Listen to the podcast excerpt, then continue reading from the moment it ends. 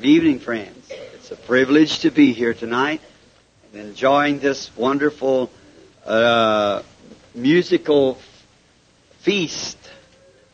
Enjoying these songs when they're sang with real enthusiasm. I was watching Jimmy, I believe it is, and if we could just be as enthused about all the things of God in our own life as Jimmy is in the emotion of them singing, we would get somewhere. and I really appreciate that boy, his father, our good friend. I want to ask the question. These ladies that sing this, I'd like to talk it over. Is that the same group that sang many years ago when I was here? Is that the same? I have tried everywhere to find that song. In my dark hours of trials, I've tried to think that I'd like to talk it over.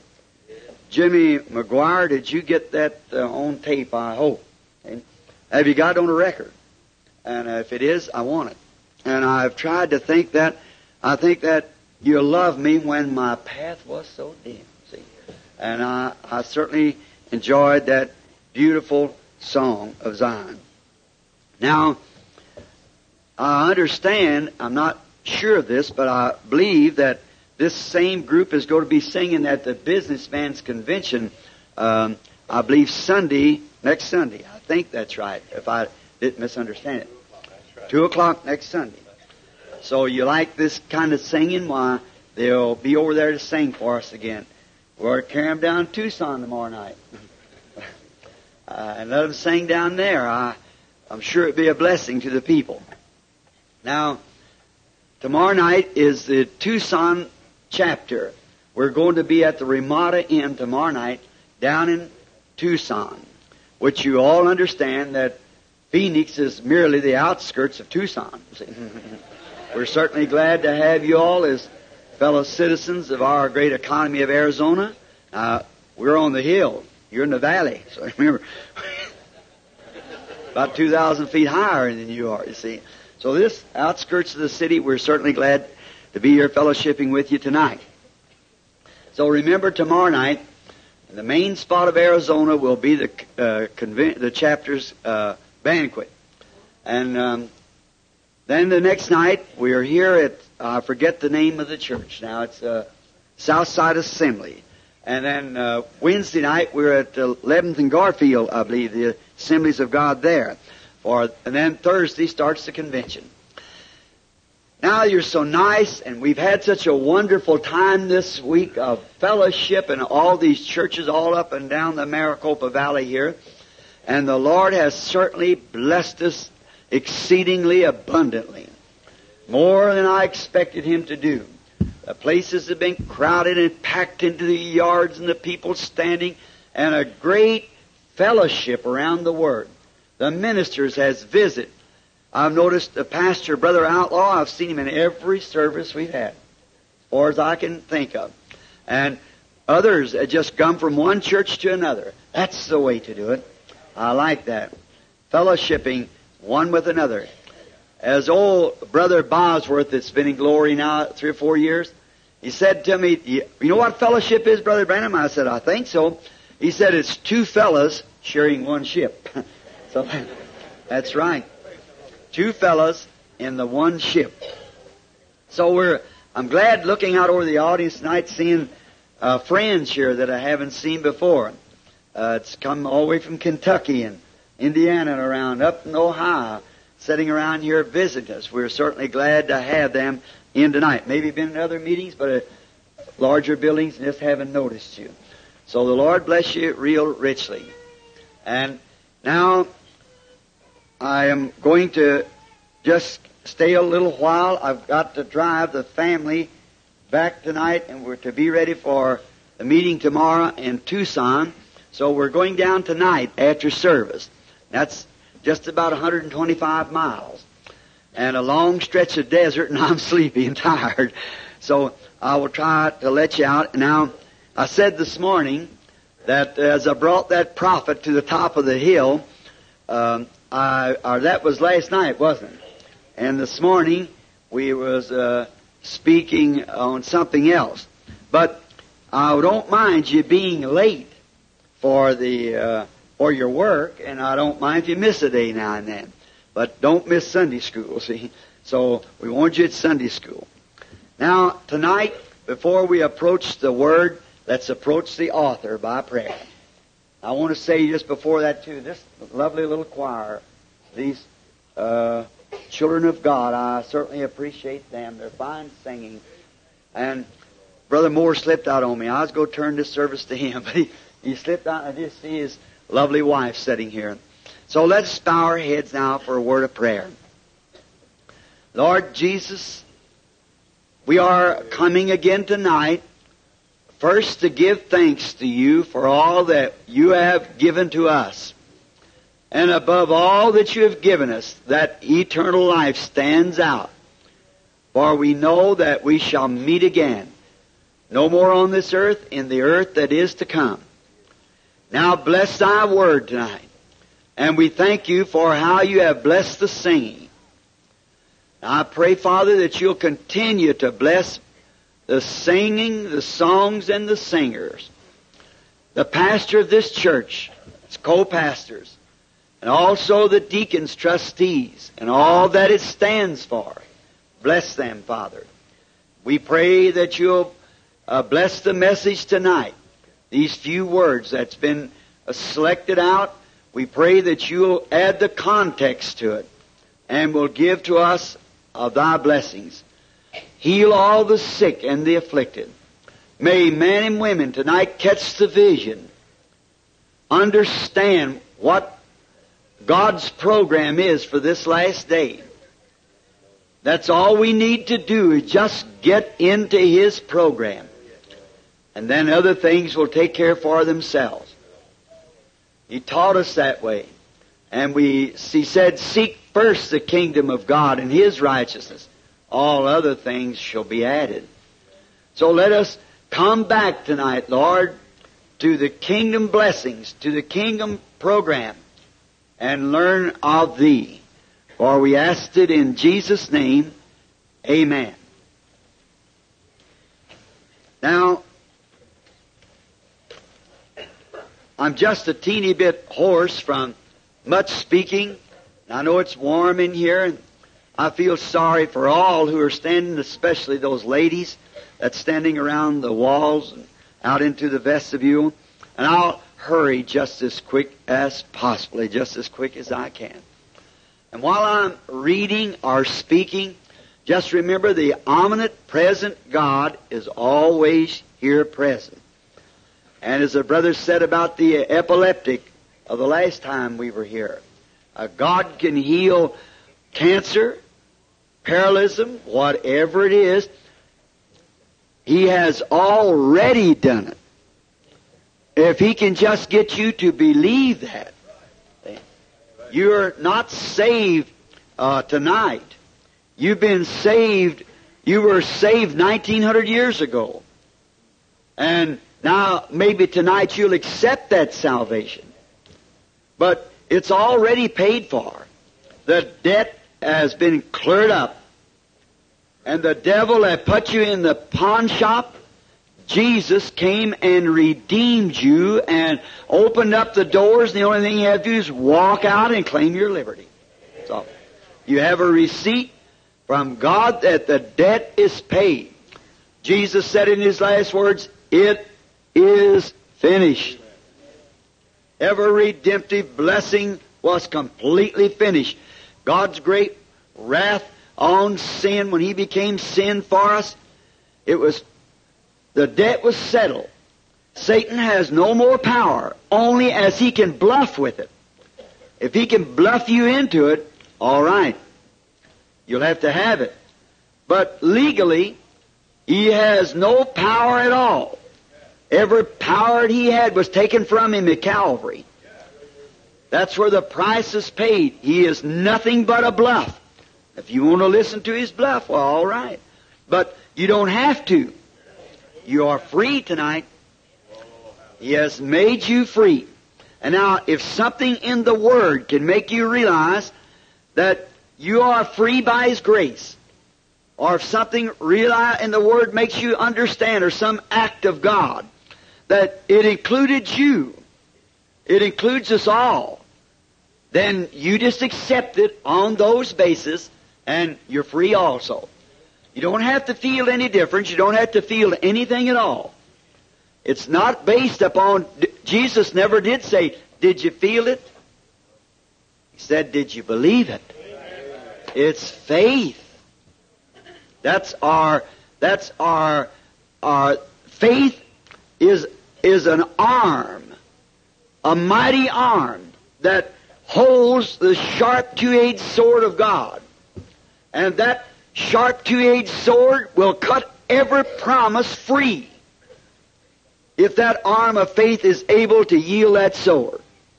Some people has very weak uh, uh, muscle trouble. And you can just maybe cut off a little scratch enough to join a church. Others can come into justification. Some can go all the way to the baptism of the Holy Spirit. A great strong arm holding this Bible can cut every promise free. So be strong in the Lord. Now I wish to read tonight from a little uh, context that uh, I've wrote some notes down here. It's found over in the book of Judges, of the 16th chapter of Judges, 27th and 28th verses, to draw for context what I wish to say. Now the house was full of men and women. All the lords of the Philistine were there. There were upon the roof about 3,000 men and women that beheld while Samson made sport. And Samson called unto the Lord and said, O Lord God, remember me. I pray thee, strengthen me.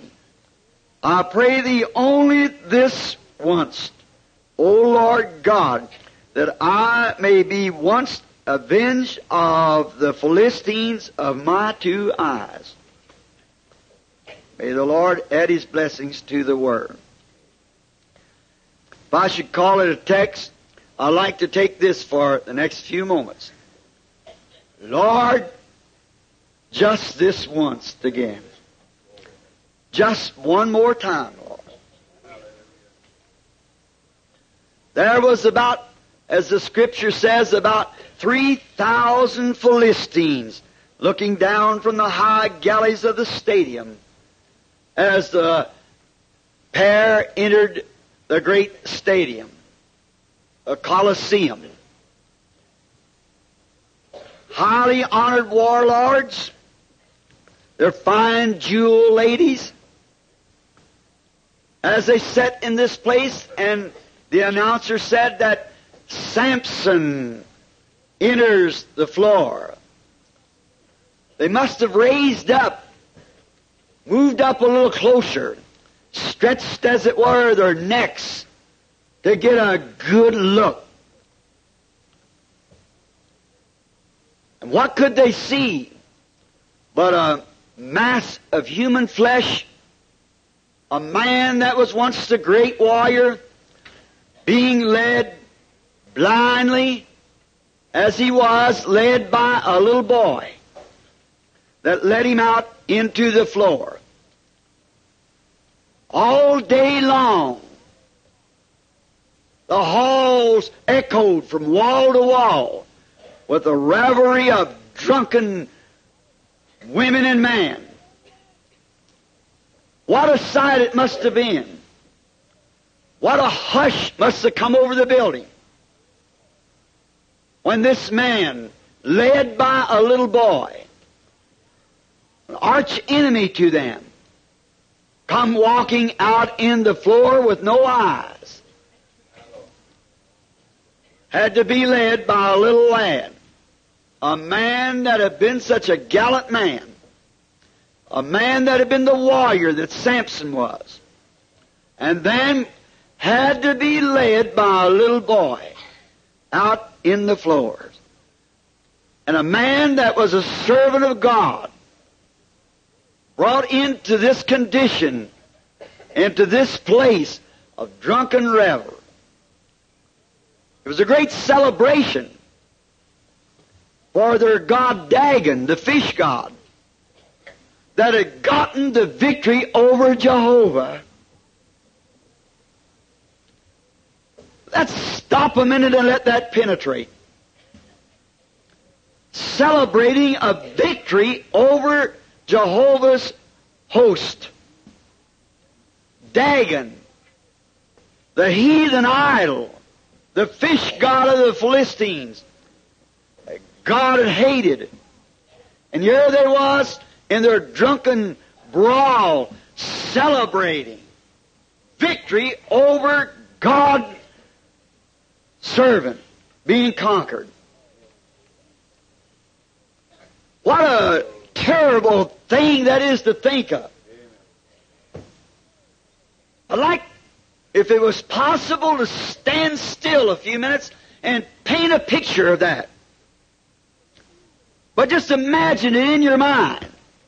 If you would have had to stand and look on something like that, then I'm going to bring the picture right back to you. Just imagine all day long drinking, celebration, fine dressed women, man, warlords, warriors, great men of the nation gathered in this new building where they'd put up a new idol to the fish god giving him honor and praise for the victory over Jehovah's servants. To make it worse, here come the leading man, the messenger of the day, with his eyes punched out, led by the hand of some little boy to bring him out into the stadium. The lad led the stumbling blind out into the place, and I can hear a whisper from the the great massive man standing there like a great machine, but totally helpless. God had raised him up for a purpose, sold his birthrights, and here he stood a mass of machinery with no strength in it. Led around by a little boy. But no doubt in my mind that Samson had thought of all these things. When he had lost his strength, he had thought about what had happened thou had been taken from him, and he had surrendered to his enemy, and they had, in returns, had took his sight from his eyes.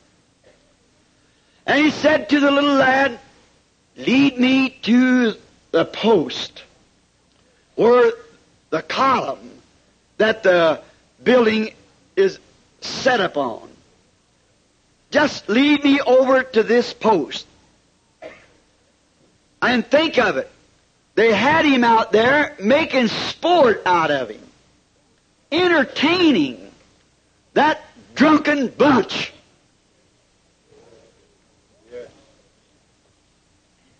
What a reproach that was. What a disgrace that was. What an example that is. To it puts me in the mind of a defeated nation that's morally decayed as Samson stood by the side of this column, making sport for the enemy, humiliated and broken.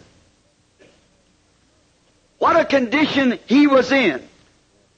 A very gracious symbol of a fallen nation, a morally corrupted nation,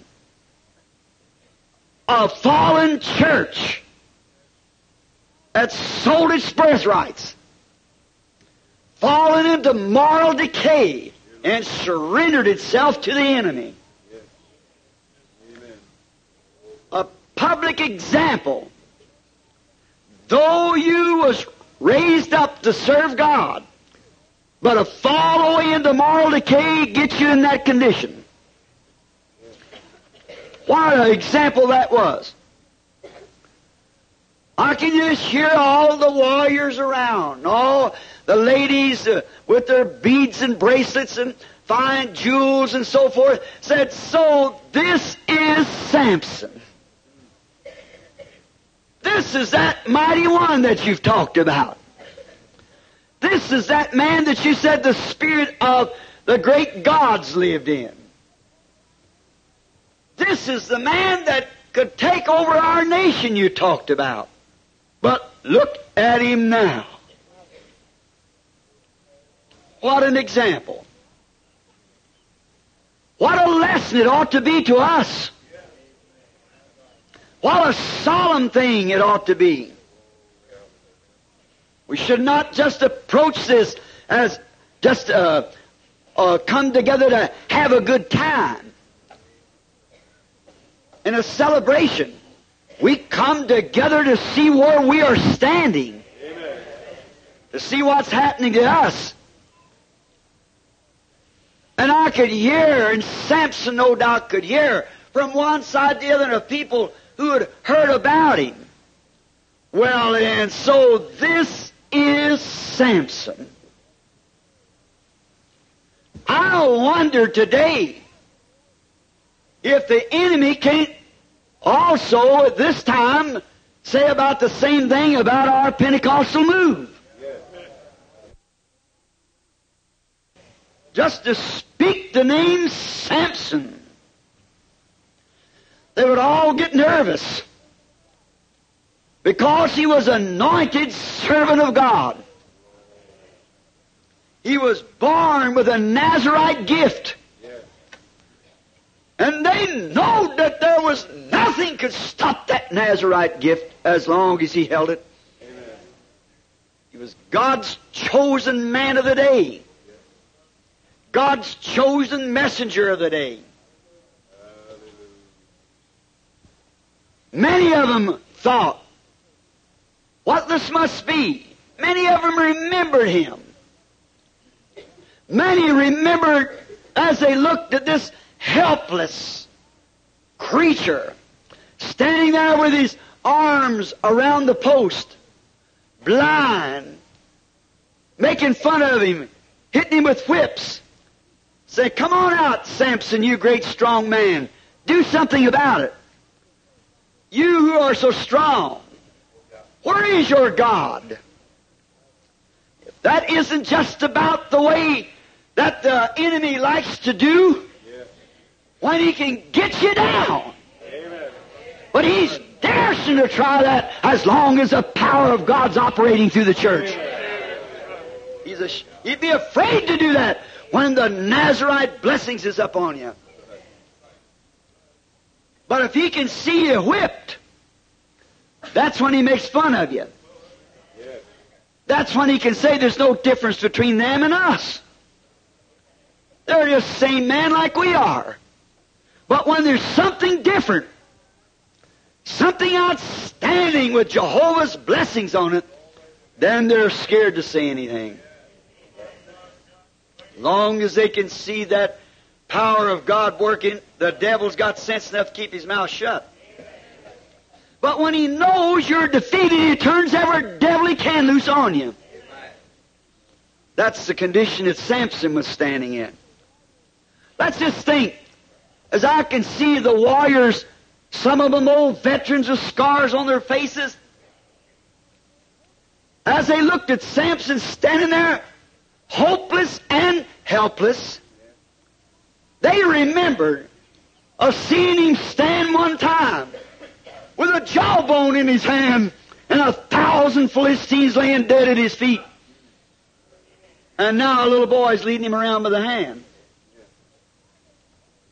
They could remember how they questioned in their council when the news was brought that a man, a mere man, took the, an old sunburnt, roasted jawbone of a mule. And now many of you has taken the history of the Philistines. Those armors that those men wore, the helmet over their head was almost an inch thick with brass. And their coat that they wore, they were great mighty men, was great laps of half inch brass up and down their body to cover it from a long spear coming or a, a hard a strike with a two-edged sword that would have to knock them off their feet. Now, how could a man just one man with a thousand around him, armored and dressed warriors with spears, those big helmets that only the eyes showed through. How could a man take a jawbone of a mule and beat down a thousand of them at one time? While the first lick with that old brittle jawbone would fly to pieces on one of those helmets. They know that some supernatural strength. When he struck that warrior on the head, the thing dented in and killed him instantly. Right hand and left hand he struck, and every time he struck, the power of God struck with it. It doesn't take what we would think a great thing it only takes a, a hand that's completely anointed with the Holy Ghost. With God's power to strike down any enemy under any circumstance.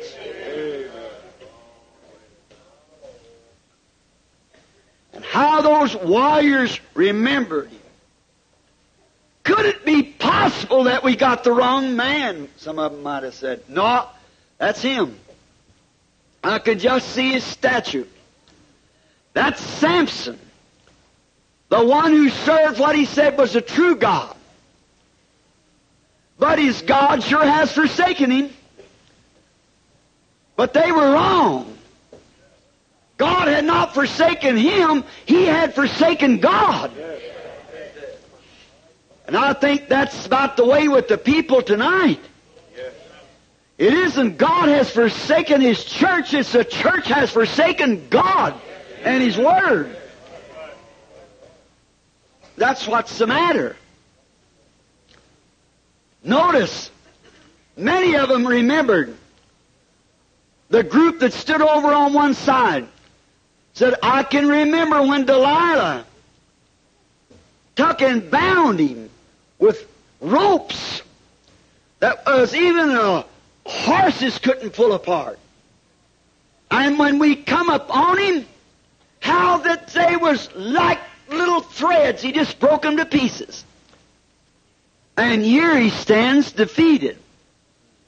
And another group could remember one night down at Gaza how that they pinned him in.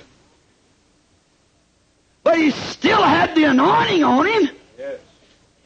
And they tried to pin him in and shut the gates on him. They said, now we'll pounce upon him. But the Spirit of the Lord returned to him. And he picked up the whole gates and walked up on the hill with them. When a man is in the line of duty for God, there's no gate, no nothing can stand in his way. Amen.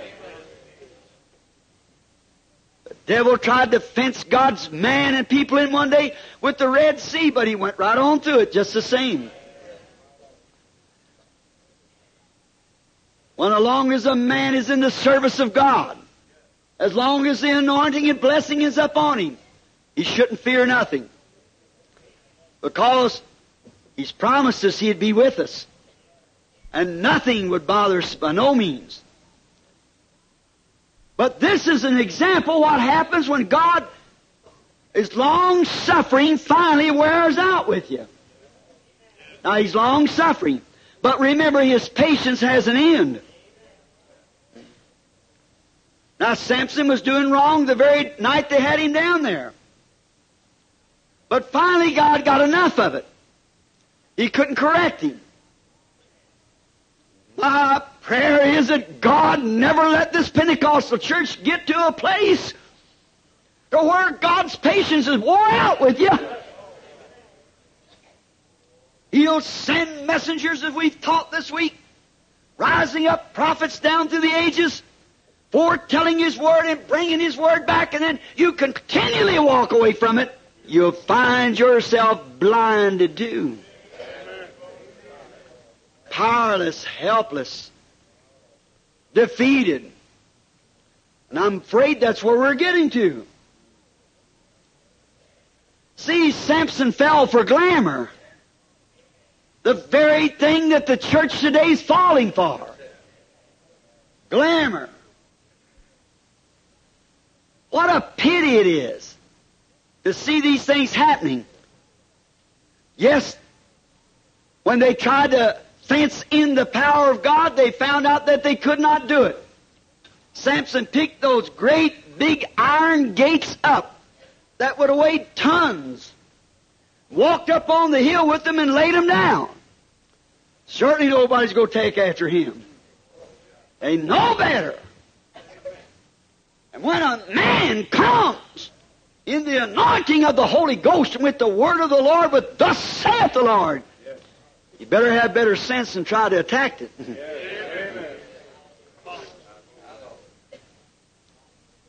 Because you'll find there's a hand of the living God and it's heavy. But we find out that there was another group there that one day seen him on his road down, and a lion run out on him and roared. And a lion is a dangerous animal that can kill a man within a split second. Four or five of them. Just one rake's all he needs.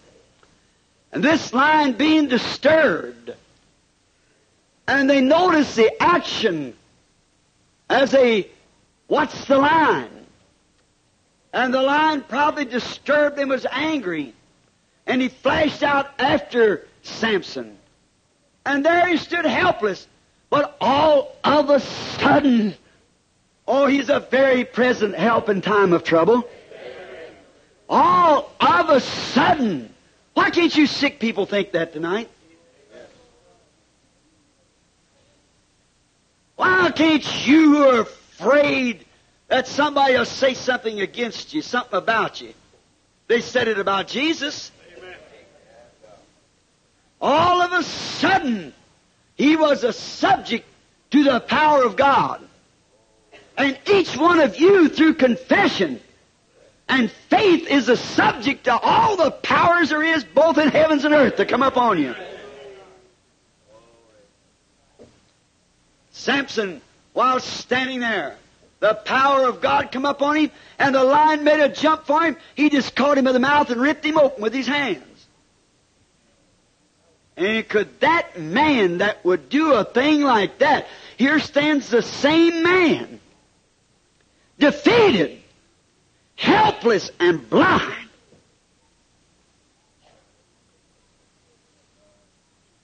I can almost point you to a church like that helpless, defeated, and blind. Rejecting the promises, rejecting the word. A church that Christ promised Amen. that would have power over sickness. In my name they shall cast out devils. Taking up a devil and casting him away and the blessings that He promised His church. And because the church has turned from prayer meetings and from sincerity and made the religion of Christ a tradition, and it's took all the strength out of it. Glamour come into our churches. And she stands just about defeated. Oh my. There he stood, all stripped of power by a woman. just because his eyes went wanting. Because some immoral Jezebel set up a system to conquer the servant of God. May I say this with reverence? There has been formed a system of Jezebel that's conquering, bringing them all into a federation. All the denominations, Pentecostals and all, into the World Council of Churches, which is no more than a trap of the devil to take away from you what you've got.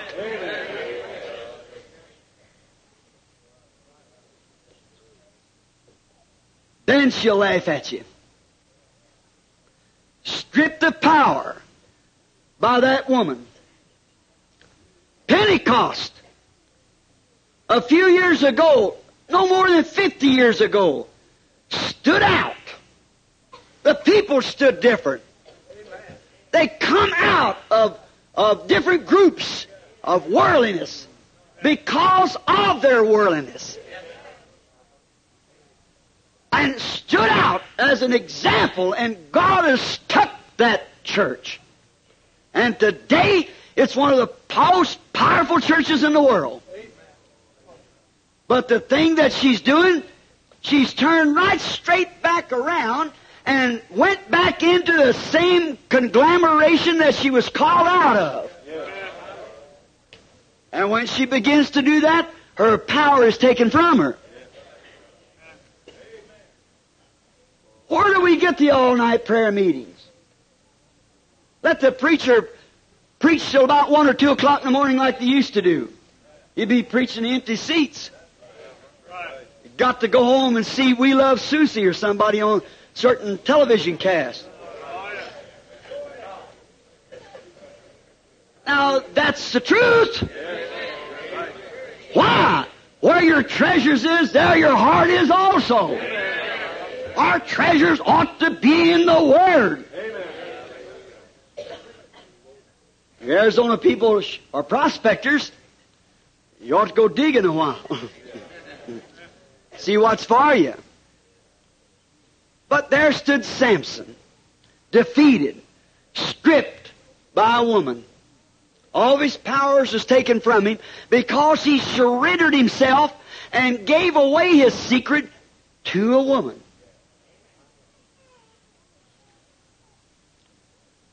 Now, as soon as we got big enough that we could uh, get off the corner and get off a little mission somewhere, we are trying to build churches that's bigger than the next fellow.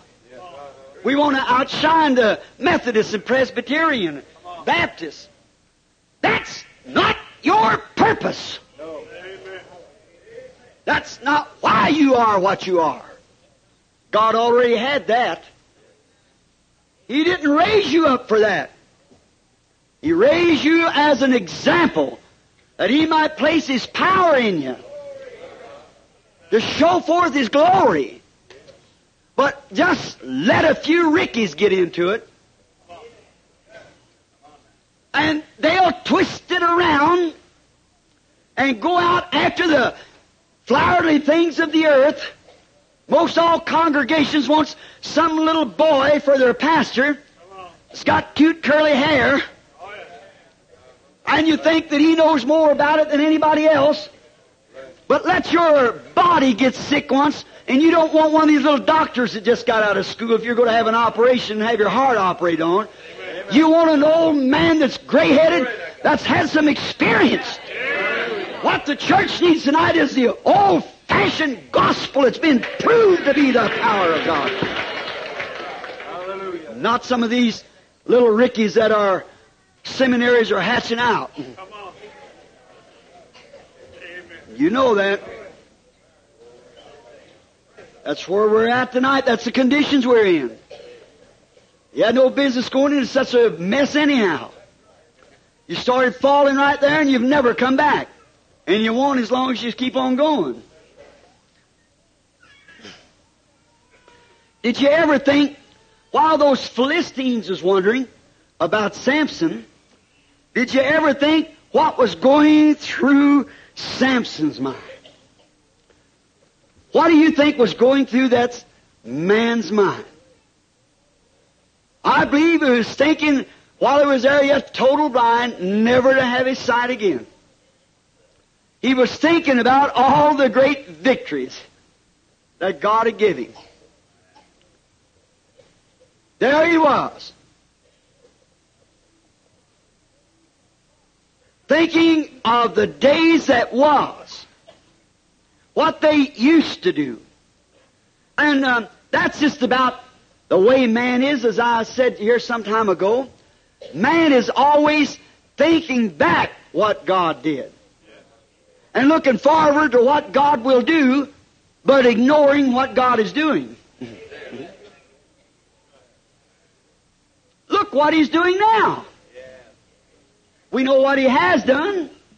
And He's sending to us and trying to stir us up again. Trying to bring us back to the path to His Word and proven it by His vindicated Word. And we just set asleep. Go home and say, what did he, I hate to go hear them carry on so long. That was coming in his mind. What we call his heyday. Back when he was in the Spirit of the Lord. When the Lord answered his prayer. Even before he prayed, as long as he lived for God, God was right on the time. He didn't have time to think about, well, now I got to pray through now and see if these thousand Philistines, he knew that God was with him. There was no condemnation. So he just grabbed the first thing he had in his hand went to beating. That's right. He didn't wait till he got a Bachelor of Art or learn how to duel. He just took what was in his hand and started slugging with it. Amen. But today we've learned how to do all the creeds and everything like that and fuss and fight. We don't get nowhere. Amen. We're a bluff like it was in the days of Goliath. Maybe God will send us a David who don't know the creeds, but only knows the power of God. it's been tested and tried. There the whole church was standing defeated because some big fellow was crying out, the days of miracles is past. But it didn't work when a man of God come up there, a little bitty stoop-shouldered, ruddy-looking fella. But God was with him. He had had an experience. And they said, take this here creed of our church. Go out there and meet him. He said, I've never proved that thing. I don't know nothing about it. Come to find out that Saul's ecclesiastical vest didn't fit a man of God, so he threw the thing off and took what he knew was right. And today we don't need a bachelor of art or, or some doctor's degree to get into some church or something. The only thing we need is the power and the resurrection of Christ in our lives to take God's Word with the love of God in our hearts that we're sure that God will answer what we ask for. He'll withhold no good thing from them that walk up before Him rightly. Now, he thought of his great days when there was great days. The church tonight is thinking back about 15 years ago to a revival of divine healing, of the victories. Now, and he is also of God and his people who had failed. That ought to be serious enough that Samson would stop and think that he had failed God. He, it wasn't God's fault he was defeated. It was his own fault. And of the people, God's people, he was raised up to preach the gospel to in his strength. And by flirting with this flappered woman, immoral woman, he had lost all the strength that God had given him. So has it been with the church. God raised the church up to be a lighthouse to let out His powers, to heal the sick, raise the dead, cast out devils, live holy, preach the full gospel, manifest it. But we begin to creep in and let down the bars. We took the wrong examples. The women acted like the pastor's wife, and he let her go haywire. Cut off her hair, wear any kind of sexy clothes, never rebuked. And the other women say, if Sister so and so can do it, I could too. Don't make that your example. God told you what to do. Stay with that. Now, then when you do that, you fail God and you also fail His people. Failing His people. When you fail them, you fail God. God sets you there to be a watchman. And when you see sin creeping in, instead of cutting the thing off, they entice it. When all the presbyters get together, we're going to have a, a certain thing, we're going to vote this certain doctrine out of the Church of Divine Healing, we, we don't like it, then you go to voting against it. Oh, that's way it happened. The Methodists, you Methodists used to have divine healing in the churches. Presbyterian, Lutheran, you had it long ago. You used to have shouting and joy. What happened to it? You got a bunch of little 1800 and something Rickies. It took the thing to glamour and away it went. And you Pentecostals has done the same thing. Right. And now you're standing just as defeated as them. All organized up in us group, we believe this, if you don't belong to us, you're going to go to hell. What are you doing arguing? You ain't getting nowhere. God's not showing himself any favor to you. Because you stand just as defeated as the rest of them. Because you took the same route they did. Exactly. Now he was a prisoner of the, of the nation that he was raised up to destroy. Here stood that mighty man of, standing there. A prisoner of the very nation that he was raised up by God to destroy. I don't want to hurt you, but I hope it helps you. And here comes the Pentecostal church that God raised up, pulling out of organization He got them to, and now you're a prisoner of the same clan. Yes. Yes. Amen. Now you know that's the truth. Amen. And then let somebody say something against it, you're ready to throw them out. It's almost blind leading the blind. Now, anyone knows that the Pentecostal church 50 years ago was rebuking everything that would organize itself. You were brothers and sisters, and you lived the time, and you talked about the modern church in its fashions, and the women, the way they acted, and the fashions that they did, and the man, and the letting out of God's Word, and God calls you out of it. And you turned right back around and went right back into the same thing that God called you out of. And the very reason God raised you up to be that, you stand tied to the post of some denomination just as defeated as Samson was. With your eyes punched out to the Word and everything else. That's right. It's too bad. God raised you up to defeat that thing, and you joined up with it. And Samson come right around and married a woman. Married right into the thing that God pulled him out of. And the church, Pentecostal church, turned right back around and married into the thing that God pulled him out for. Can't deal with a group. God deals with an individual. It's always been his policy. Two men has two different ideas. God gets one man, and that's all he has to have. One man. That's what he's trying to get today. He's trying to get you in his hand. You'll take one here and one there. There'll never be a group, so just get that out of your mind. When you organize right, then you lose your you lose your birthright. Amen. I want to ask any person.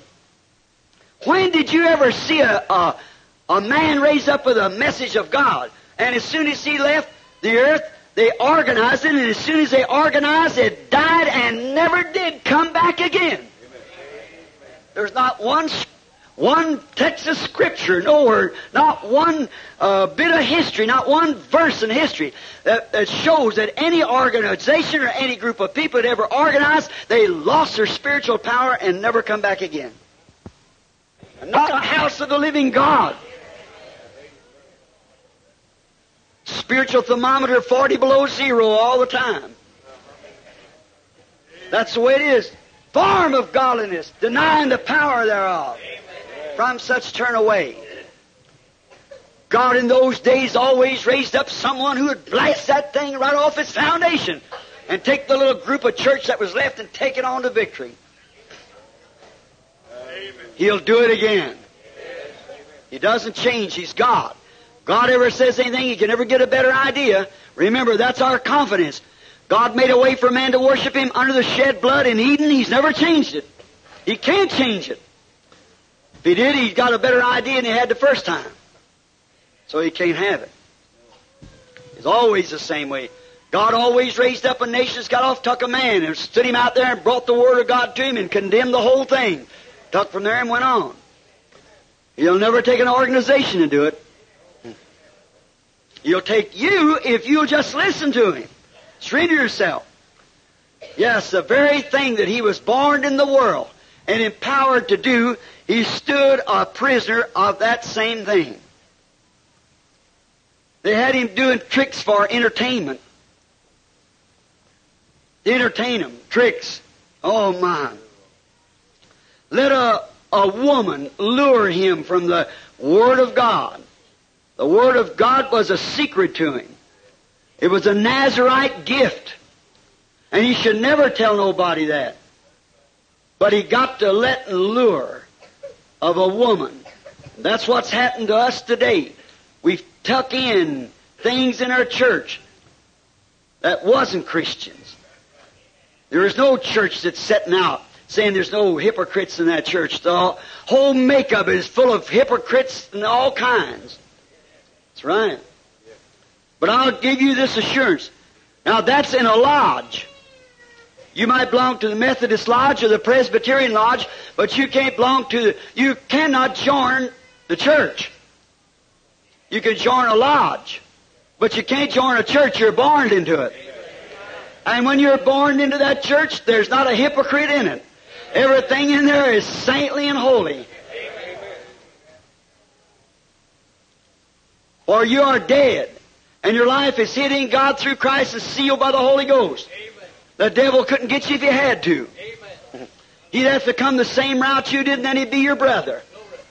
See? So you can't do it. But you can join the church with anything just to get members.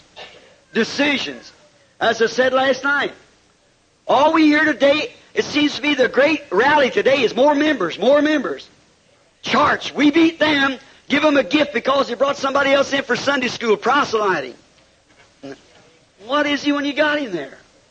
What did he hear? Some little painted up Jezebel talking about her dates the night before or something. Some little literature hanging on the wall.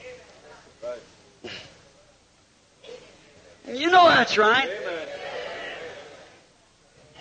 And the Pentecostals sliding right into it. Let somewhere else make up your literature what you teaches. The highest thing in the church is an elder.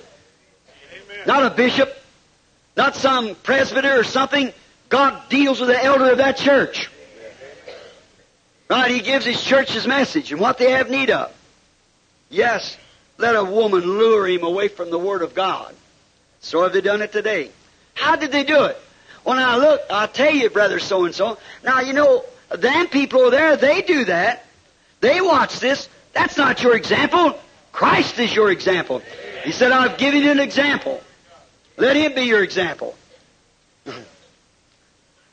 Thing, same thing to the churches. That's just exactly what they've done.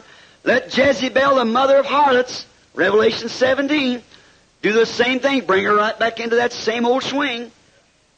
Now, blinded of spiritual things that's going on. Oh, you don't think so. But you are. Don't tell me. I've been crossing back and forth across this nation for the past 15 years. Blinded. Spiritual things. see God come and do just exactly what He said He would do in the last days? Say, well, I tell you, I believe that might be all right, but the, the ministry behind it's not of God. How can God bring bitter and sweet water out of the same fountain? It's not there. Yes, blinded to spiritual things and the Word of God. Went back to the very same hole they was pulled from. Pentecostals was born out of organization. And man took them back in organization. Pentecost is an experience that organization can't stand. Because it's a personal experience with each individual. Right. Now look at them standing defeated. Whole group. Ministers. Can't have them in a church unless they got a seminary experience. Right. One of our great Pentecostal moves the other day. They have to take their missionaries before a psychiatrist to find out if his IQ's high, high enough to be a missionary. One of our great organizations. See if their IQ's high enough. God never had nothing like that. He said, wait up there until you're endued with power from on high, then you got your IQ. What to do that. They don't examine them by what Jesus said to test them by. They test them by their own intellectual conceptions. IQ for a missionary. God didn't say give him some intellectual power, but he said you shall receive power from on high. But we're getting away from it. Remember, the Roman Catholic Church was first the Pentecostal church. That's exactly right. AD 33. But because it, Ricky's got into it, weeded its way through there. The celebrity. The first thing you know, the Nicaea Council adopted this plan. And they organized. The thing died. The real prophet lived on to his time out. Nearly a thousand years he went through a dark age. That's what God showed the condemnation on the whole system at the beginning. That's right. Ministers go through seminaries. I've got a PhD or LLD before they can even pastor a church. Show a fellowship card. Nonsense. The prophet of the Lord walked out of the wilderness and nobody knowed where he come from or where he went to. But he had, thus saith the Lord. God proved it. He wasn't in none of their organizations. That's God's system. That's right. Seminary ministers. What did they do? Worldly dressed women. Wearing shorts, bobbed hair. And man with not enough spirit about him to condemn it. Any man let his wife do that needs a good gospel whipping. Right. Amen. Amen.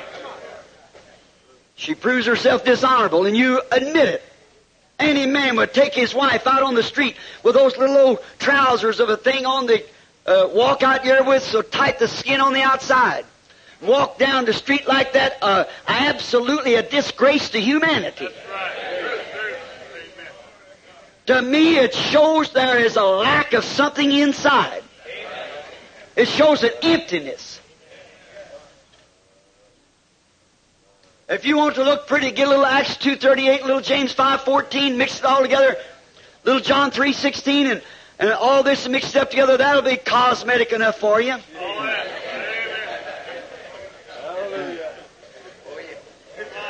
Max Factors. I see where there's hundred million dollars, hundred billion dollars spent every year just on lipstick or something, one of them things. And missionaries on the field starving, and you say we are the church of What makes me ashamed? We going in all this glamour, big things. What you doing?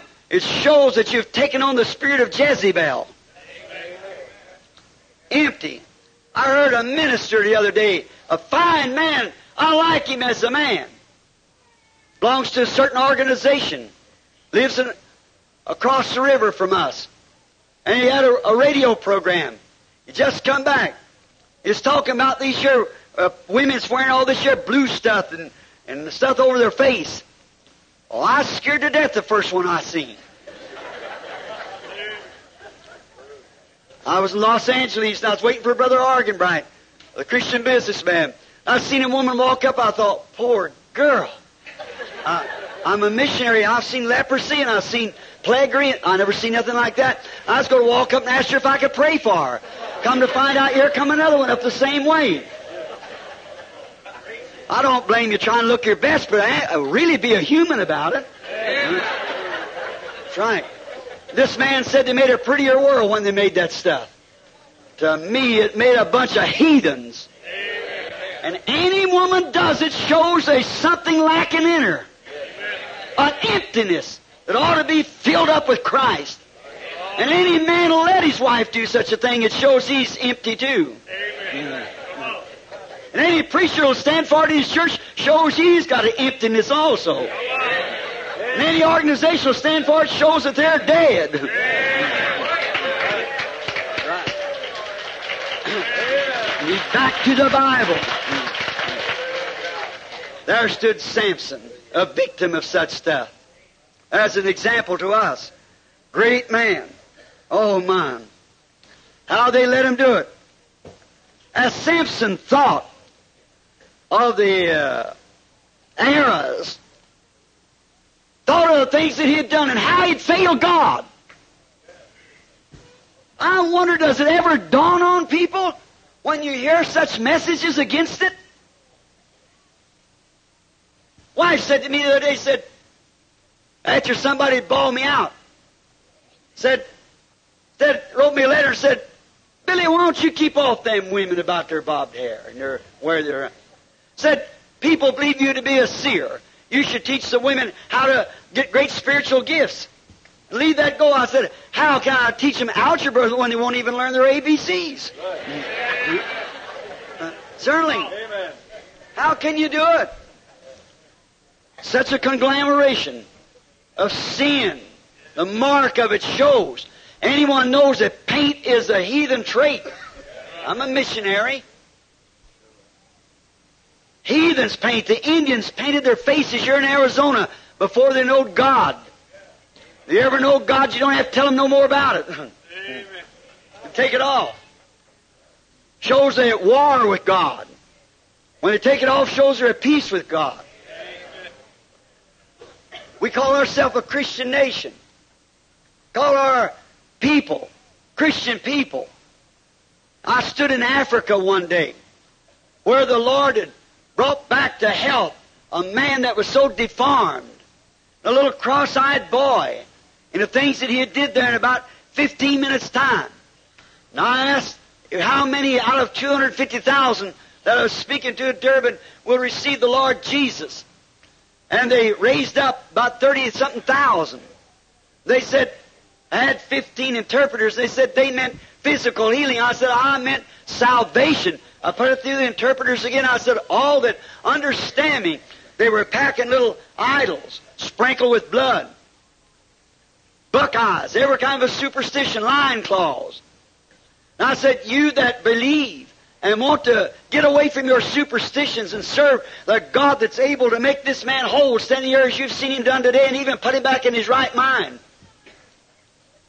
If you want him as your Savior, Show your sincerity. Break your idol on the ground is like a dust storm.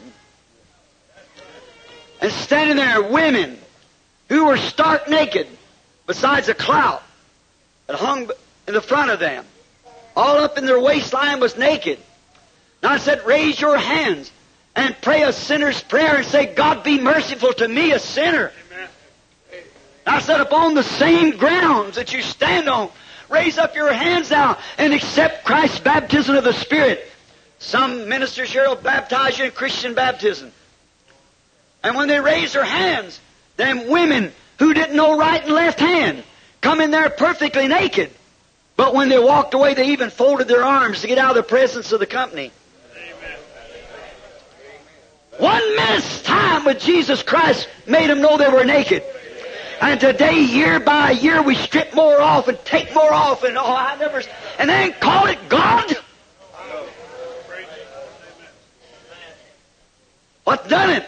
Your organizations that permits you to do it. That's right. The system that you was raised up to clean yourself out of, you brought it right back in again. I hope I don't sound sacrilegious.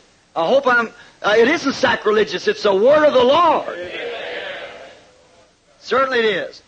Now, now we find out that while Samson stood there looking over his era, looking what had been done in his inner conscience, that he had, he had failed God. He had failed God's people.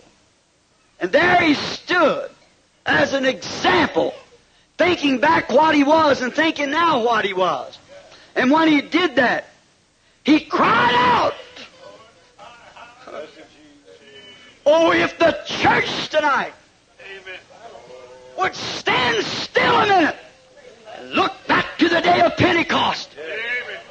Look back to where we started from. And realize the condition our creeds and fussings has got us into. Cry out again. Samson cried, Lord, God, revenge my two eyes. If we could cry that same penitent cry, Lord God, these things has got me blind all these times. He knew there was a price to pay. You know it now. Meeting, my wife said to me, she said, you go back across the nations, back and forth all the time, preaching, you go right back, the people just doing the same thing. What good does you? I said, in the day of the judgment, Amen. there'll be a tape recording Amen. on God's great tape. You're not ignorant of these things. God will blast it across the skies. He's got to have a voice there to condemn the world by. The voice is the gospel. Revenge me, Lord, of mine enemies. Revenge my eyesight. They poked it out, Lord, and here I stand. Samson also knew there was a possibility that God might once again hear him. Even in these conditions, there was a possibility. Oh, church. There is a possibility. Regardless of all they're doing. As we hear today, so much, so many made decisions. Decisions. Decisions means a stone, a confession. As I've said before, what good does a stone do if you haven't got a stonemason there with a sharp word to cut that stone into a place stone for the building? What good does it do to make decisions if you still let the woman and the man remain as he was in his joy in the church? It's a pile of stones that's not shaped into nothing. What we need is a stonemason, a man with the Word of God, a vindicated power to prove that God sent him, to shape that church and cut off the worldly things and shape them into the stones of the sons and daughters of God to go into his building. Certainly right. Oh my. He knew the possibility so that there could be God would hear prayer if we could only do that tonight. Jesus said when he was here on earth, the, John 14, 12, He that believeth on me, the works that I do shall he do also. Jesus said, or the Bible said in Hebrews 13, 8, I was quoted a while ago, Jesus Christ is the same yesterday, today, and forever. And we call this denominational life in us the life of Christ and do the things that we do, why call ye me Lord and keep not my commandments? See? Why call you that? Oh, if you haven't got five members in your church, get the truth to it. A possibility. They're saying now a possibility.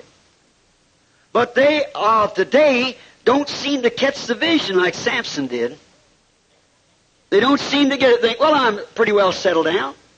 Now, uh, we have good churches, and we haven't got nothing. See, the Bible said that rich Laodicea church age would have need of nothing and not know that she was naked, blind, miserable, and don't even know it. Now, if you seen a person come down the street that was naked and blind, and you could tell them if they were in that shape, they were naked. They had to get somewhere and get hid.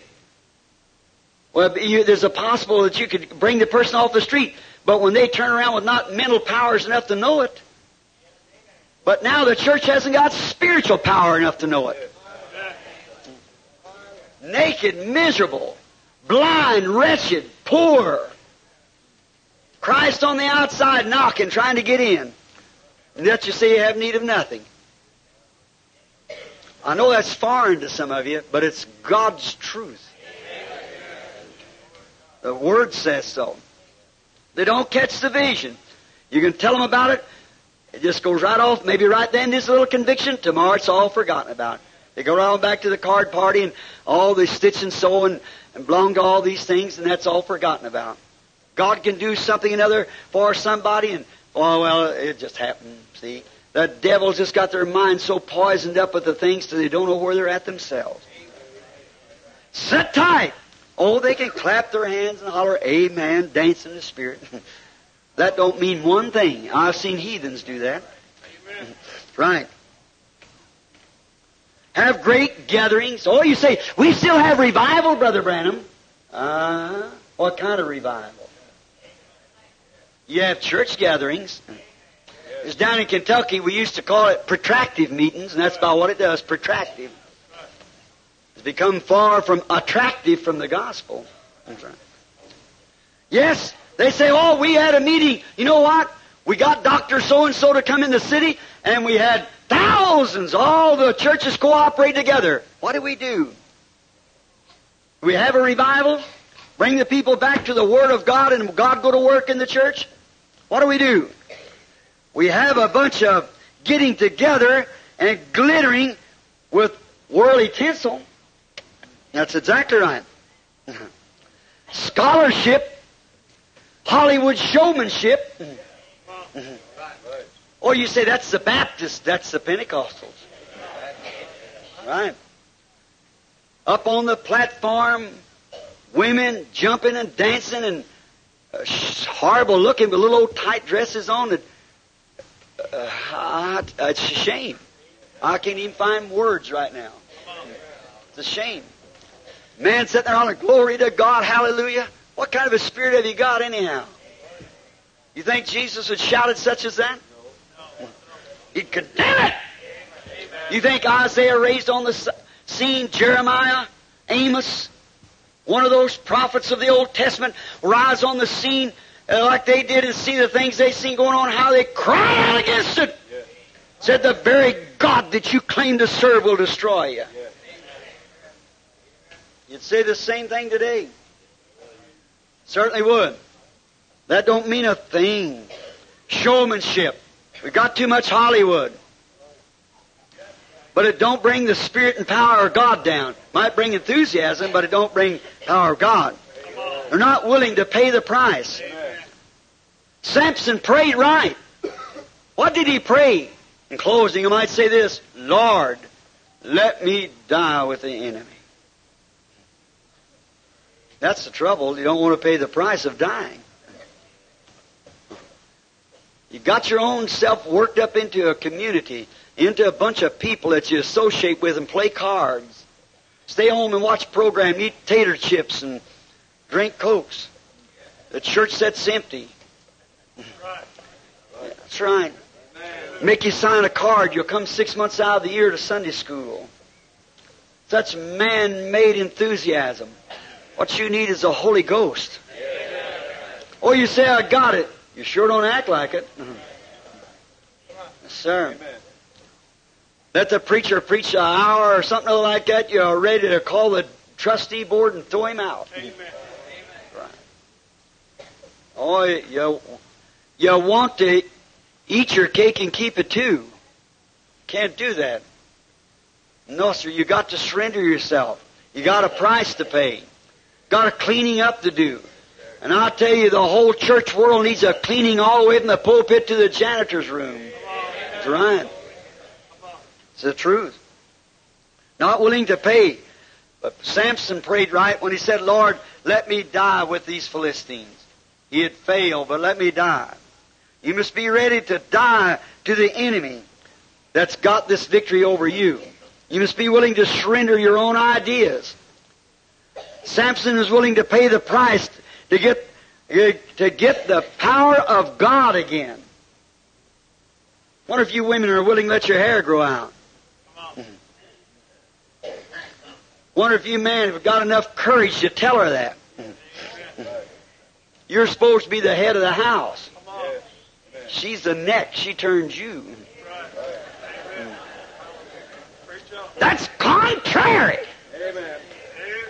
Do you think a shaken revival will ever take these women out of these public offices? Policemen on the streets and things? She ought to be in the kitchen. You think you'd ever be able to get her back to that again? No, sir. She'll never do it. Unless she gets saved. Then she'll do it. You won't have to tell her nothing about it. She'll find her place. The Holy Ghost will lead her to her place. But say the Holy Ghost is leading me to that contrary to the Word. Don't call that the Holy Ghost. Are you willing to pay the price? That's a Pentecostal church. Are you willing to pay the price? That's it. You see what kind of a shame we're standing in? All right. Samson is willing to pay the price to get the power of God again. Well, I hear some of you say, we got revivals, oh Brother Branham, but what do you get after you get the revival? Billy Graham said in his message, Louisville, Kentucky, when I said it with him at the breakfast, he stood up there and took the Bible. He said, this Bible is God's way of doing things. How true that is. But then do it's the next thing. He said Paul went into a city and he made a convert. He left that convert there, one convert in a city. Next year he went back and that convert had 30 or 40 converted and brought into Christ. He said, I go into a city and what I do, I have 30,000 con- conversions, decisions.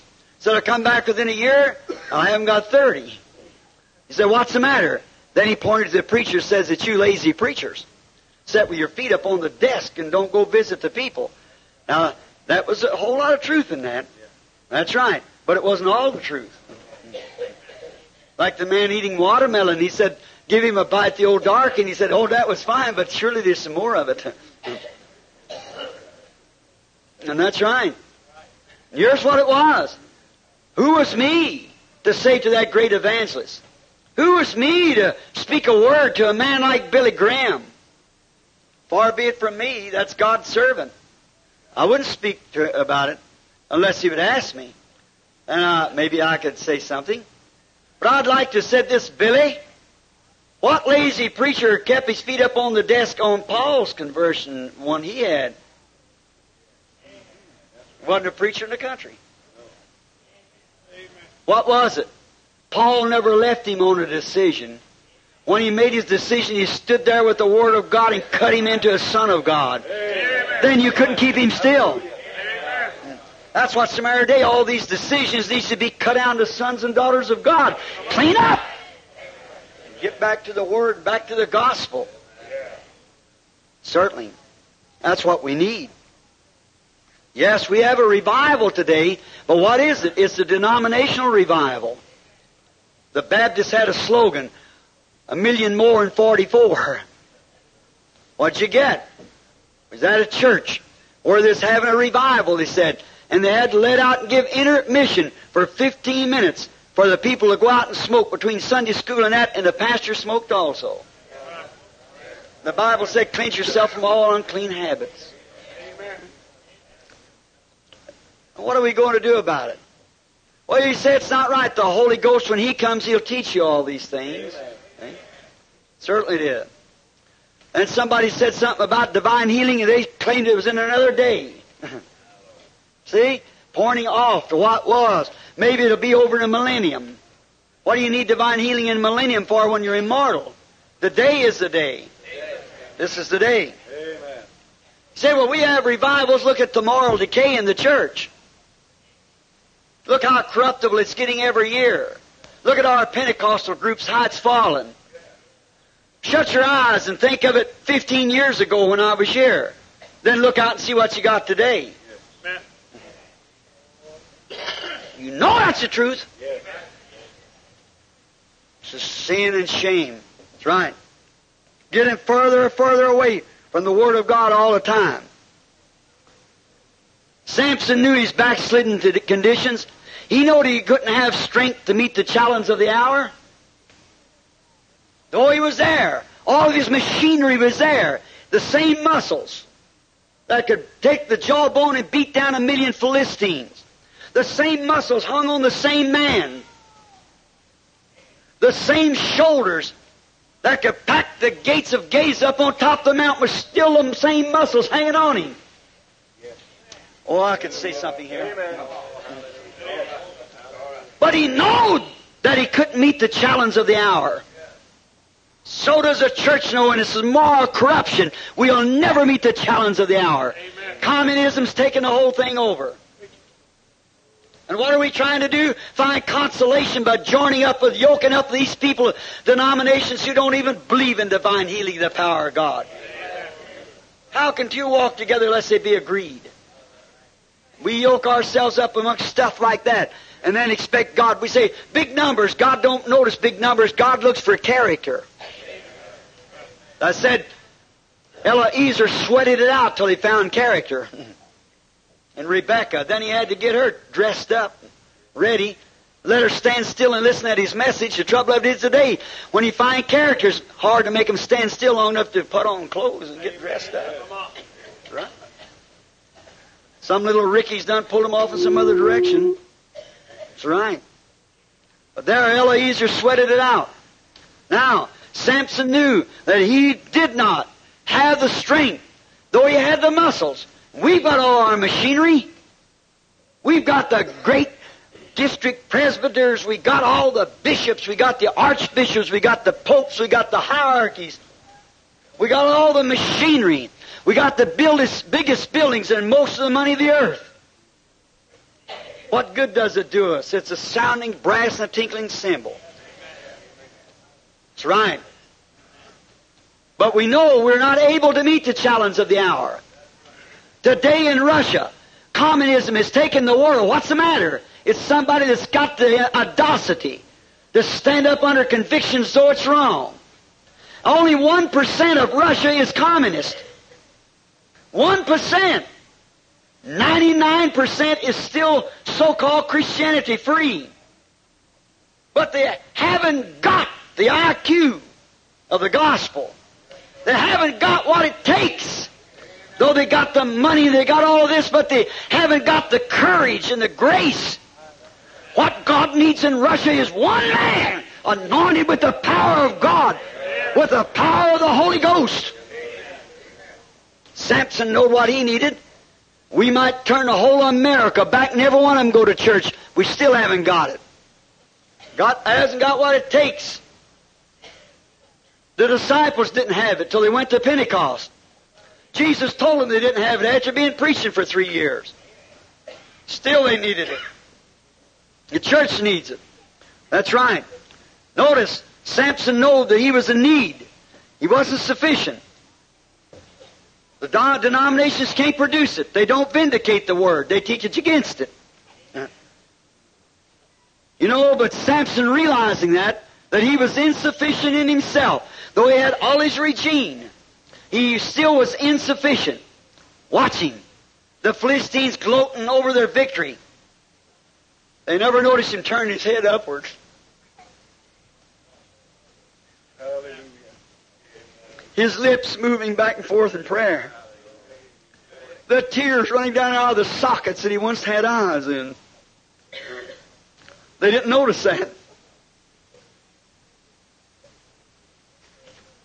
They just, they was having too big a time. He wanted God to manifest himself again to this Jezebel. Oh, if we could have some Samsons to rise. Oh, church. Not a new denomination, start another creed or latter rain. We need the power of God. Right. He was aware what would happen if God ever answered his prayer, but he was ready to face the issue. He was in dead earnest.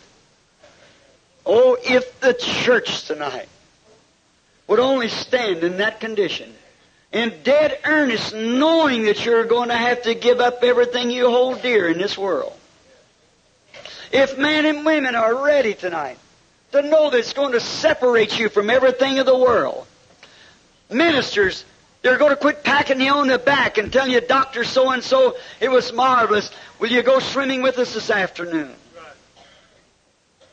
Take the bunco games out of the church and the races and almost lottery. Bunco is lottery. And all these soup suppers that pray the preacher get back to God's system of tithing. Amen. Come back to the Word. Are they willing to do it? No, sir, they were not. You know what a price it takes? That woman will call you old fashioned again. Right. God will call you blessed. Are you willing to die? That's what's the trouble of it. You want to stay alive to Hollywood, the same time be alive with God. It won't mix. Amen. A seed, Jesus said, except the corn or wheat fall into the ground and die, it abides alone. You'll never bring forth anything. Oh, Jesus' name church.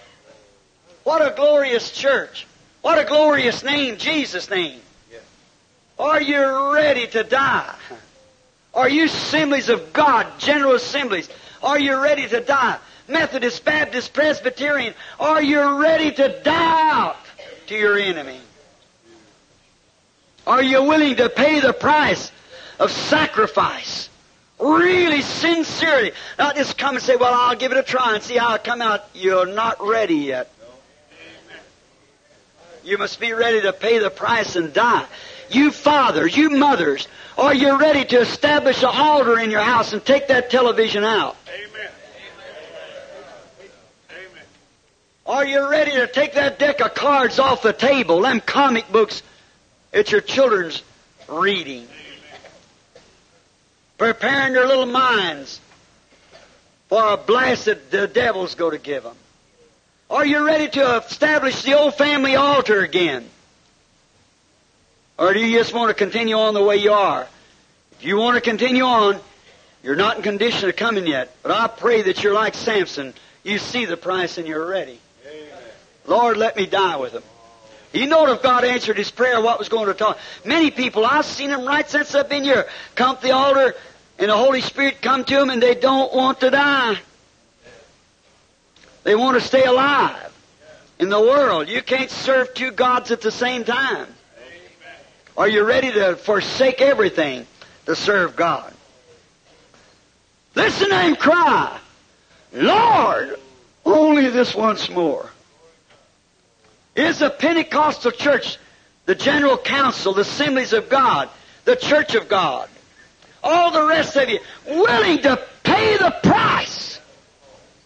Are you willing to say once more, Lord? Here I stand. I didn't have the audacity, the very Christian spirit, to shake hands with my oneness brother or my Trinitarian brother. I didn't have the audacity to do it. I didn't have the grace to do it. I see where it's got me to. Broke up in organizations and disfellowshipping. There's a congregation so poisoned against one another that they hardly speak to each other on the street. When we're molded into one clay by the Holy Ghost. Are you willing to cry out, once more, Lord? Let it happen. If you are, God will sure hear your prayer. Watch when that man with all that fiber standing there, his great regime, but he was still blind. He knew the price, he knew the possibility. And he said, Once more, Lord! Once more! Avenge me of my eyesight. When he made that prayer, God answered it. Every fiber of his body began to tighten up. The Spirit began to come on those muscles. Oh, if we could have the Spirit to come on our Wednesday night prayer meeting, on our Sunday school. Feel the fibers of the muscles of God's power tightening up. where the Holy Spirit could come in, not in a mockery, but in a genuine spirit to reveal the secret of the heart and to straighten up the sin that's in there. Cast out the evil. As his fibers begin to tighten, let me die with them. I was born to destroy him. Let me die with him. And his fibers, his muscles tightened up. His great, huge muscles received strength. The Holy Spirit began to move up on him, and he twisted that rock with his mighty power, and down she went. All we need is a sincere prayer. Once more, Lord. When we are to be in the promised land, we're still wandering around in the wilderness like Israel, wanted a law, something they could do. You can't do nothing about it except Christ. We wanted a doctrine, something that we could puff up ourselves by and get a different class of people from the other fella. See where we got? Blinded. All right. Down went the great denomination. it's always been that way when God comes in. The other things fall. Dan was Samson's greatest victory. Oh, I wish I could see the Church of the Living God stand tonight. Once more, Lord. Once more. Send us a revival if it costs me everything. If it costs everything I got, send me a revival. Send it up on me, Lord. You're this group of about 300 people or more here tonight. Cry out with one voice. Lord God, once more.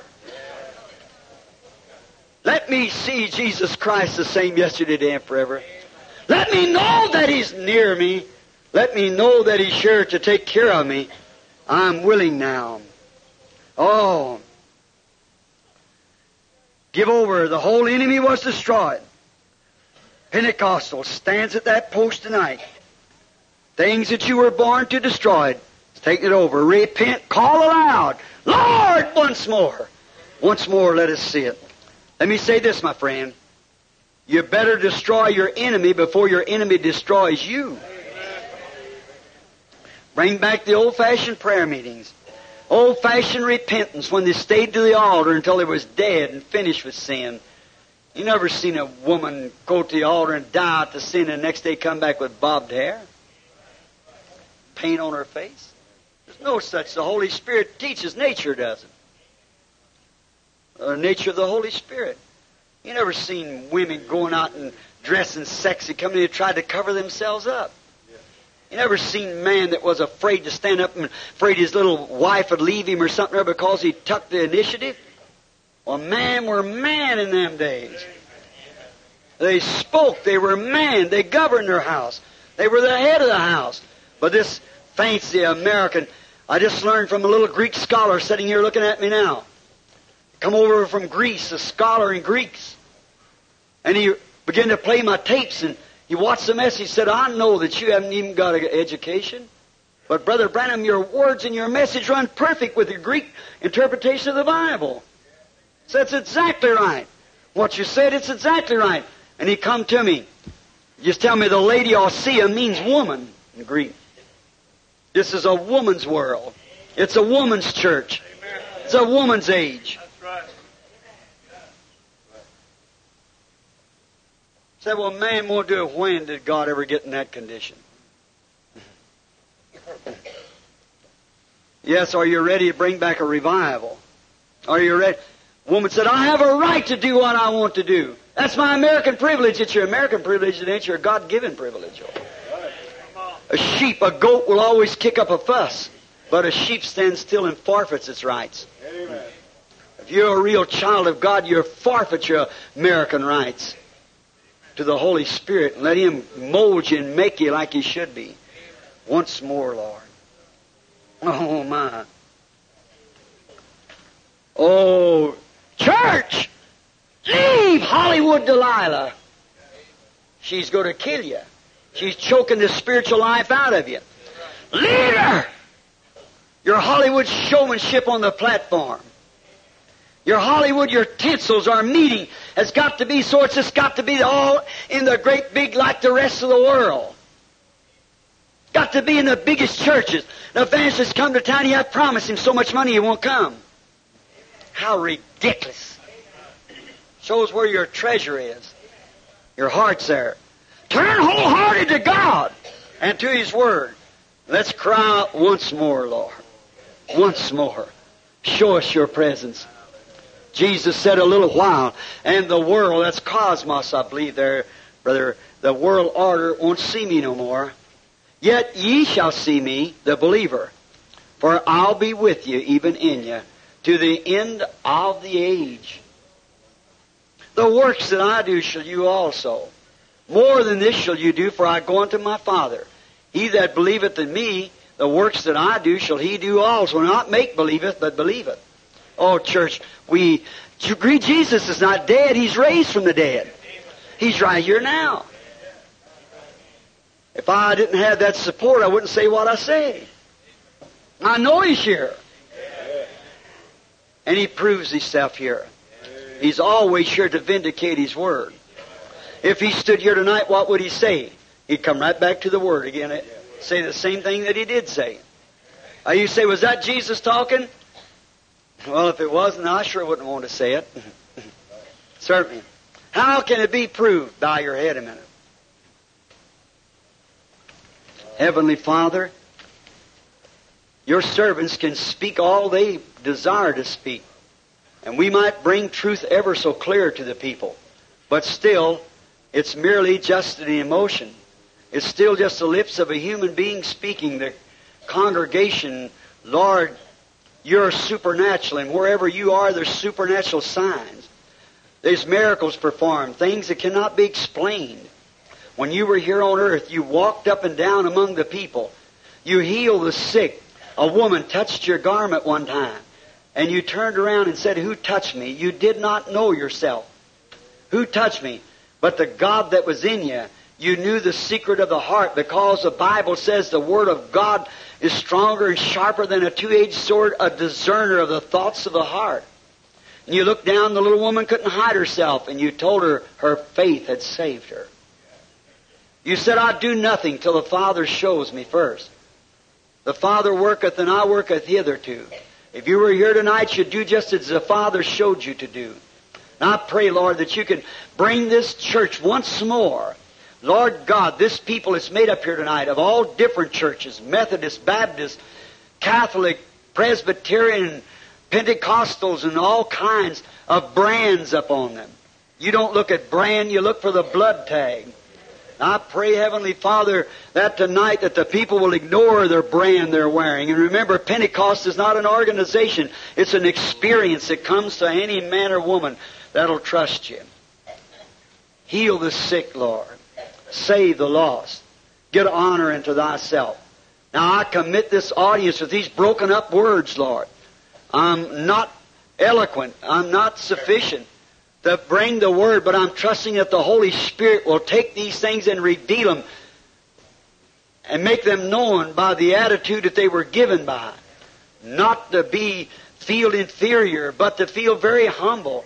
Not to be different, but to be truthful and honest with the people as I would be with God. Or if I cannot be honest with His children, how can I be honest with Him? I pray, God, that you'll vindicate this this night, right before the people now, that they might know that they're living in the shadows of time, that the message of the hour is to repent and turn back again to the faith of the fathers. Grant it, and I commit it to you. Save sinners, fill believers, heal the sick, bring glory, and may we all cry with one accord, once more, Lord, once more. Let it be once more. We ask in Jesus' name. With your heads bowed, prayerfully, won't you consider this? Is it me, Lord? What can I do? What, what must I do? Just search yourself while the music plays softly. Think of this little broken up message. Don't look at the messenger. Think of what, what the message is.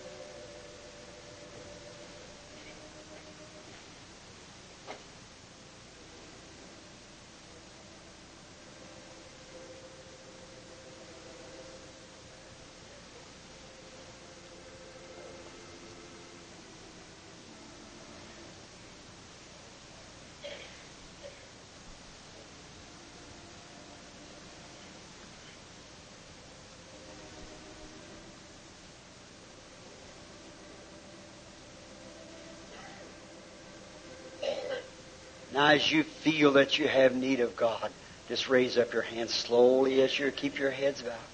Lord, remember me. Don't care what you have need of. Remember me, O Lord.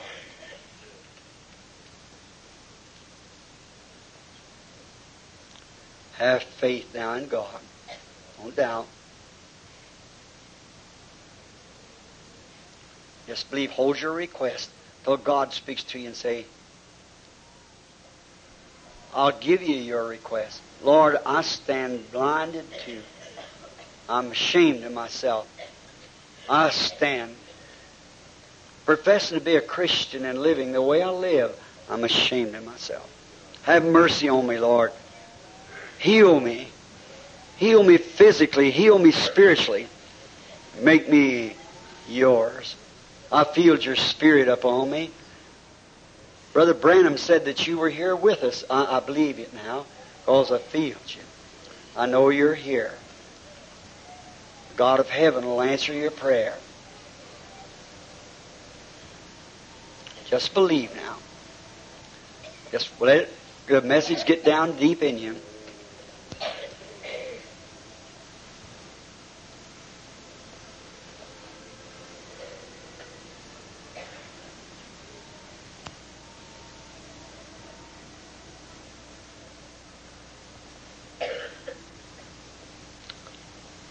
Pray. Have faith. Don't doubt. Believe.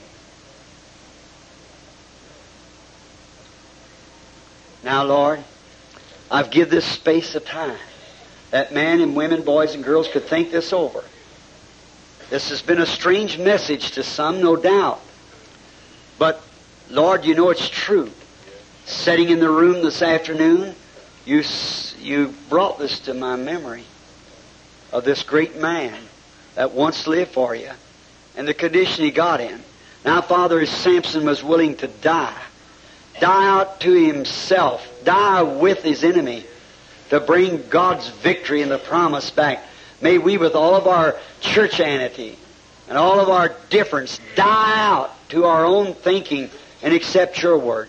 Die out to the thoughts that we've been told the days of miracles is past when we know that uh, Jesus is the same yesterday, today, and forever. Grant, Lord, that this audience will see the moving of the hand of God once more, and then they may come and repent, and there'll be a great meeting. And may from this little church go forth a revival that'll slay all the Philistines the worldliness throughout the country. May it be an example. As these people go from here tonight, we pray that you'll come in like you did on the road to Emmaus. You talk with those men all through the day. They were talking about you, and you were talking right to them. They didn't know you. Many people, your Lord goes to church and they're sincere. And they really are not taught any different. But then when you got them into the room that night and closed the doors, you did something just like you did before your crucifixion. Then they knew you had raised from the dead. They hurried back with light feet and light hearts and told the disciples, with light hearts, they said, Did not our hearts burn within us as He talked to us along the way? Grant that to happen once more, Lord. Come into this audience and do the things you did before your crucifixion, that this audience might know that thy unprofitable servant has not lied to them, but told them the truth. We ask in Jesus' name. Amen. Now, we could no wise have a prayer line called up if there is cards. I don't don't think there's any. We got cards give out from a few nights ago. I don't think they give out any tonight. But they got cards here. But if we had, you couldn't have a prayer line. See, we were messed up. Now, but we'll we'll get it finished. But how many people in here that are sick? Let's see your hands. Raise up your hand if you have a need of God or need of somebody else having a need. Raise up your hand. Just pray. Now, be reverent. Now let's just not fail to get this message now. Listen. If Jesus was standing here with this suit on, and you'd run up on the platform and say, Lord Jesus, heal me. You know what he'd say to you? I've already done it. He was wounded for our transgressions. With his stripes we were healed. The price is done paid. You'd have to believe it. You say, but if I could believe that he was close to me, if I knowed he was here, if I, uh, that, that's been 2,000 years ago. Well, the Bible said he's the same yesterday, today, and forever. And we'd like to see him. If we would see him, he'd act like he did. Now I'm going to give for you minister brethren some scripture. The New Testament says that he's a high priest now that can be touched by the feeling of our infirmities. Is that right? How did he act as was when he was on earth he was a high priest? Well, he was more than that, he was God. How could how could the people get something from him? A little woman touched his garment and sat down. And Jesus turned and said, Who touched me? And all of them denied it. But his the Spirit of God that was in Christ, making him Emmanuel, turned around till he found in the audience a little woman and told her what her condition was. Said, Your faith saves you. Is that right? Well, now, if he is a high priest that can be touched by the feeling of our infirmities, if it's the same high priest, he'd act the same way. Now, you're strangers to me, most of you. I know Brother Dalton and them sitting here on this front seat right here, this group right here, because they're from back in Kentucky. I've known them for years. And I'm not mistaken, I believe way back in the back I seen Brother Gene Goad and Brother Leo Mercer. I'm not sure. Glad to see you, brethren. I see Brother and Sister Dallas sitting here. I don't want you people, if you got anything wrong with you, just wait, not now. I want somebody that don't know me, knows I don't know you. I want you to pray. And then, if he is the same yesterday and forever, you touch his garment, and his Holy Spirit will operate through us if you've got the right channel of Spirit to believe by. The same channel that's here, it'll operate the same way. It's got to, it's God. You put the life of an apple tree in a peach tree, it won't bear peaches no more, it'll bear apples. And you put the life of Christ in us, in a man that's a mortal being, he'll bear the fruit of the Spirit. He'll bear the fruits of the resurrection. Christ delivered this message and this, this message to the church to take it. Go ye into all the world and to every creature. Millions have never heard it yet. Nations has never heard it yet. How long? All the world to every creature, these signs shall follow them that believe. How far? All the world. Who to? Every creature. There's where he commissioned the church. Now, show me in the scripture where he's taken that back away. Man might inject their idea, but that's not God's idea. He said, all the world to every creature.